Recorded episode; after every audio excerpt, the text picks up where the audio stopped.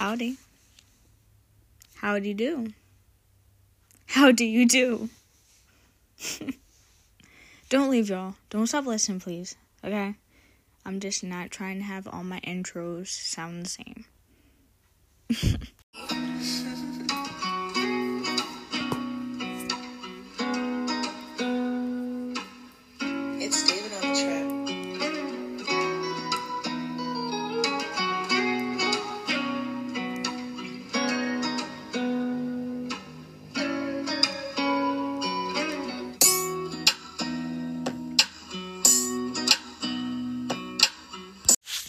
Welcome again.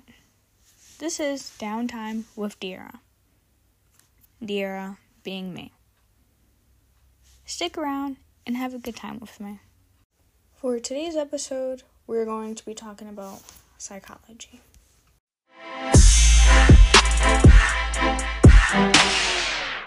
Well, more specifically, I'm going to share with you all some random psychology facts that I have found and heard. Now, no shade to whatever TikTokers or YouTubers, but I'm going to be getting my information from credible sources, all of which will be available to view in this episode's show notes. A little FYI, just in case anyone was wondering, I'm currently a psychology major. And since I've always been really into true crime and psychology, one goal of mine is to have a career in the field of forensic psychology. According to the American Psychological Association, forensic psychology is a specialty in professional psychology, categorized by activities primarily intended to provide professional psychological expertise within the judicial and legal systems. So, yeah, just that was just a little background information about me. Let's go ahead and get started. Number 1. Did you know that having a positive mindset can help you recover more quickly from serious illness or injury? Now, I believe that, you know, because it's easier said than done, you know, just to be positive all the time, especially when it comes to something serious like your health. But being pessimistic surely doesn't help either. So I feel like if you have a better attitude, better mindset, you'll at least feel better in some way. you know. Number two. Healthy relationships play a bigger role in resilience or the ability to rise above a traumatic childhood than does independent determination. Now, to me, this simply just means that if you were exposed to healthy relationships when you were younger, you know, regardless if it was like your parents or your grandparents or, you know, aunt and uncles, any anything like that. That now when you're older and if you were to encounter like situations that aren't good for you or, you know, like just traumatic type of experiences that due to you being around healthy relationships when you were younger, you can realize like, hey, what I'm going through right now is not healthy, and I know how this should be, but it's definitely not what I'm going through. That you're more likely to rise above what you're going through or and or to isolate yourself away from that. Yeah. Um I'm just gonna stop right there because I'm gonna start rambling. But yeah, that that's what I got from it. Y'all let me know what you what you think. Number three. This one's a spicy one. People would rather change the truth than change their views on people. People would rather change the truth than change their views about people. That's true. And, well, I think that's true. And I can see that too. For other people, and also myself. But you also have to realize that you have to see something for what it is, you know? What did Maya Angelou, Angelou say? Um, when somebody shows you them the first time, believe them. You you know I'm trying to get at, but it's it's like that. On to number four. Number four. Now y'all probably heard this one before. Women have half as many pain receptors on their bodies as males, but they have a much greater threshold for pain. I mean, isn't that kind of obvious? I mean, women give birth, um, menstrual cycles, I don't know, uh,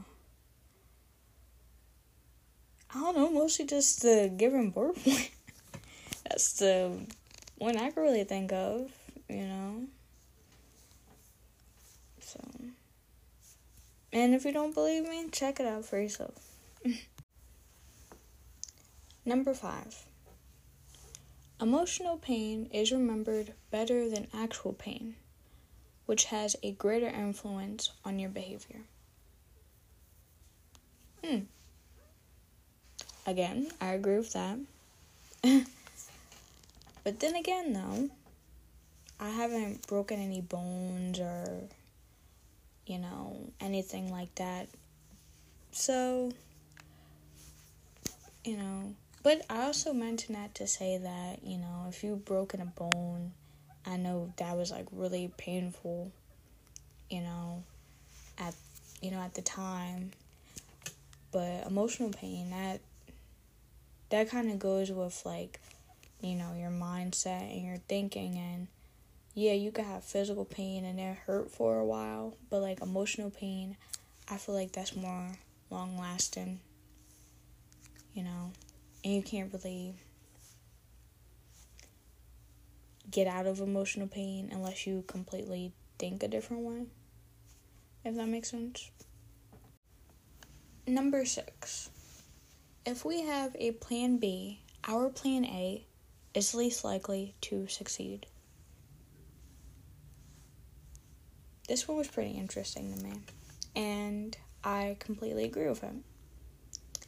I feel like we're just so caught up with the possibility of things going wrong or the way that we don't want them to. So we have a plan B or even a plan C. And I feel like having so many backup plans kind of defeats the purpose of plan A or your original plan. So I'm not saying you shouldn't have a backup plan at all. But maybe, like, you know, have more faith or a more positive attitude, a more positive approach, actually, to your plan A. You know, so that, you know, if it works out, then A. But if it doesn't work out, then it's like, okay, I did all I could. I'm going to have my other backup plan, but I'm not going to solely depend on my backup plan. Yeah. Number seven. There's a neurological explanation for why you thought your phone was vibrating. Because there's no warning. Called phantom vibration syndrome. Now, you can all probably relate to this. You know, ever thought your phone was vibrating or that you heard it vibrating, but it actually wasn't? Kinda trippy, but at least you know now. No thanks to the phantom vibration syndrome. Hmm. Number eight. The sort of music you listen to influences the way you view the world. Now, like I told y'all, the type of music you listen to impacts you for real. if all you listen to is music that's low vibrational, sooner or later that's going to impact how you feel and how you think about things. And that's the same way with high vibrational music. All I'm saying is maybe try listening to different types of music every, you know, here and there. You know, be open to it. New songs, new albums, new artists. Alongside my favorites like Shorty Shorty, Reneé Rapp, 21 Savage, PARTYNEXTDOOR, Rico Nasty, Victoria Monét, and so on, I like to throw in some gospel music into the mix. To name one, one of my favorite gospel artists is by the name of Tasha Cobbs Leonard. Check her out, check her out. and also, whenever I'm going somewhere with one of my great aunts, she always has her gospel music station on. So maybe that's, you know, another thing for you to do. If you're not feeling the best, maybe try listening to different types of music and maybe it will make you feel better. That happened, that works with me. So, yeah. Number nine. Researchers are thinking of adding internet addiction to the general list of psychiatric illnesses. Well, mm, I agree with that. Yeah, scrolling on Instagram, TikTok, whatever else, just mindlessly, isn't good. And I feel like most of the time, you probably can't even help yourself. It became a habit. Which, that leads me to number nine and a half. Did you know that it takes 66 days for an average individual to make something a daily habit?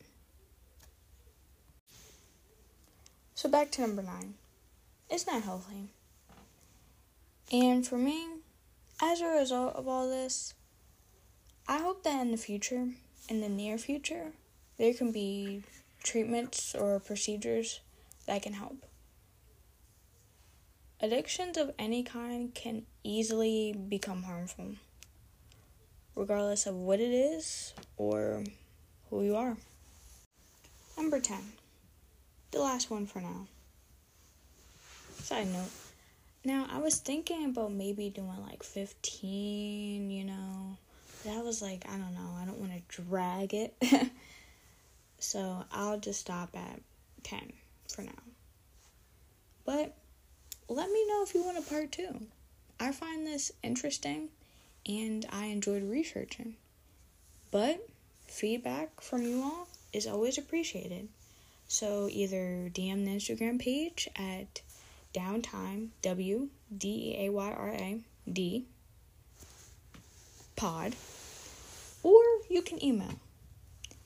The email is downtime wd pod at gmail.com. All right, back to number 10. Did you know that the average high school student now has the same level of anxiety as compared to the average psychiatric ward inmate in the early 1950s? It's like, no, I'm not going to leave you all with that. That's just terrible. but I, with the advancement of technology and society, mm, society standards and all that, I I can see that happening, you know. Anxiety is something that a lot of people deal with, probably myself. but you know, and especially like, little another side note, another story time. My sister, she's currently in fourth grade. And hearing her tell me about what's going on in her elementary school, mind you, where I went to from kindergarten to fourth grade, I can already tell that by the time she's in high school, it's going to be something completely different than, of course, what my parents and my older brother and even I experienced. Even though I graduated less than five years ago at this point. Number 11. The last one for real. Now, y'all already know this one. But just just listen to what I gotta say. Money will buy happiness, but only to a certain extent. I say that again. Money will buy happiness, but only to a certain extent. Now, money can most certainly buy you things that make you happy. I can think of a whole bunch of things food, a car, music, books, a new wardrobe, food, trips, traveling. Did I mention food? I'm just kidding. Money can buy those things and other things that you enjoy. But you know what? All of those things are physical and they don't last. You can buy things in bulk or a life supply of something. But when it comes to other things, you can get bored of them and just move on to the next thing. Money can't buy things like love, true love, that is, genuine friendships, or a good fashion sense, or common sense. you know, I could just keep going on. But to conclude, I just want to say that I agree. Money buys happiness, but only to a certain extent.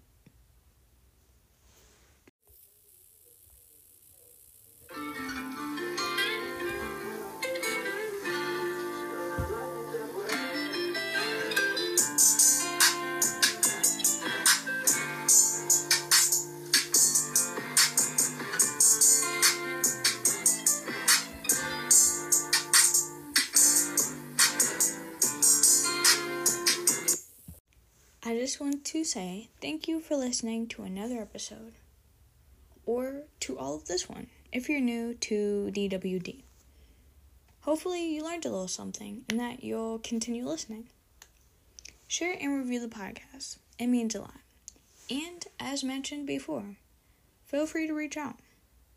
Nothing but positive vibes around here. Until the next episode, y'all, have a good one.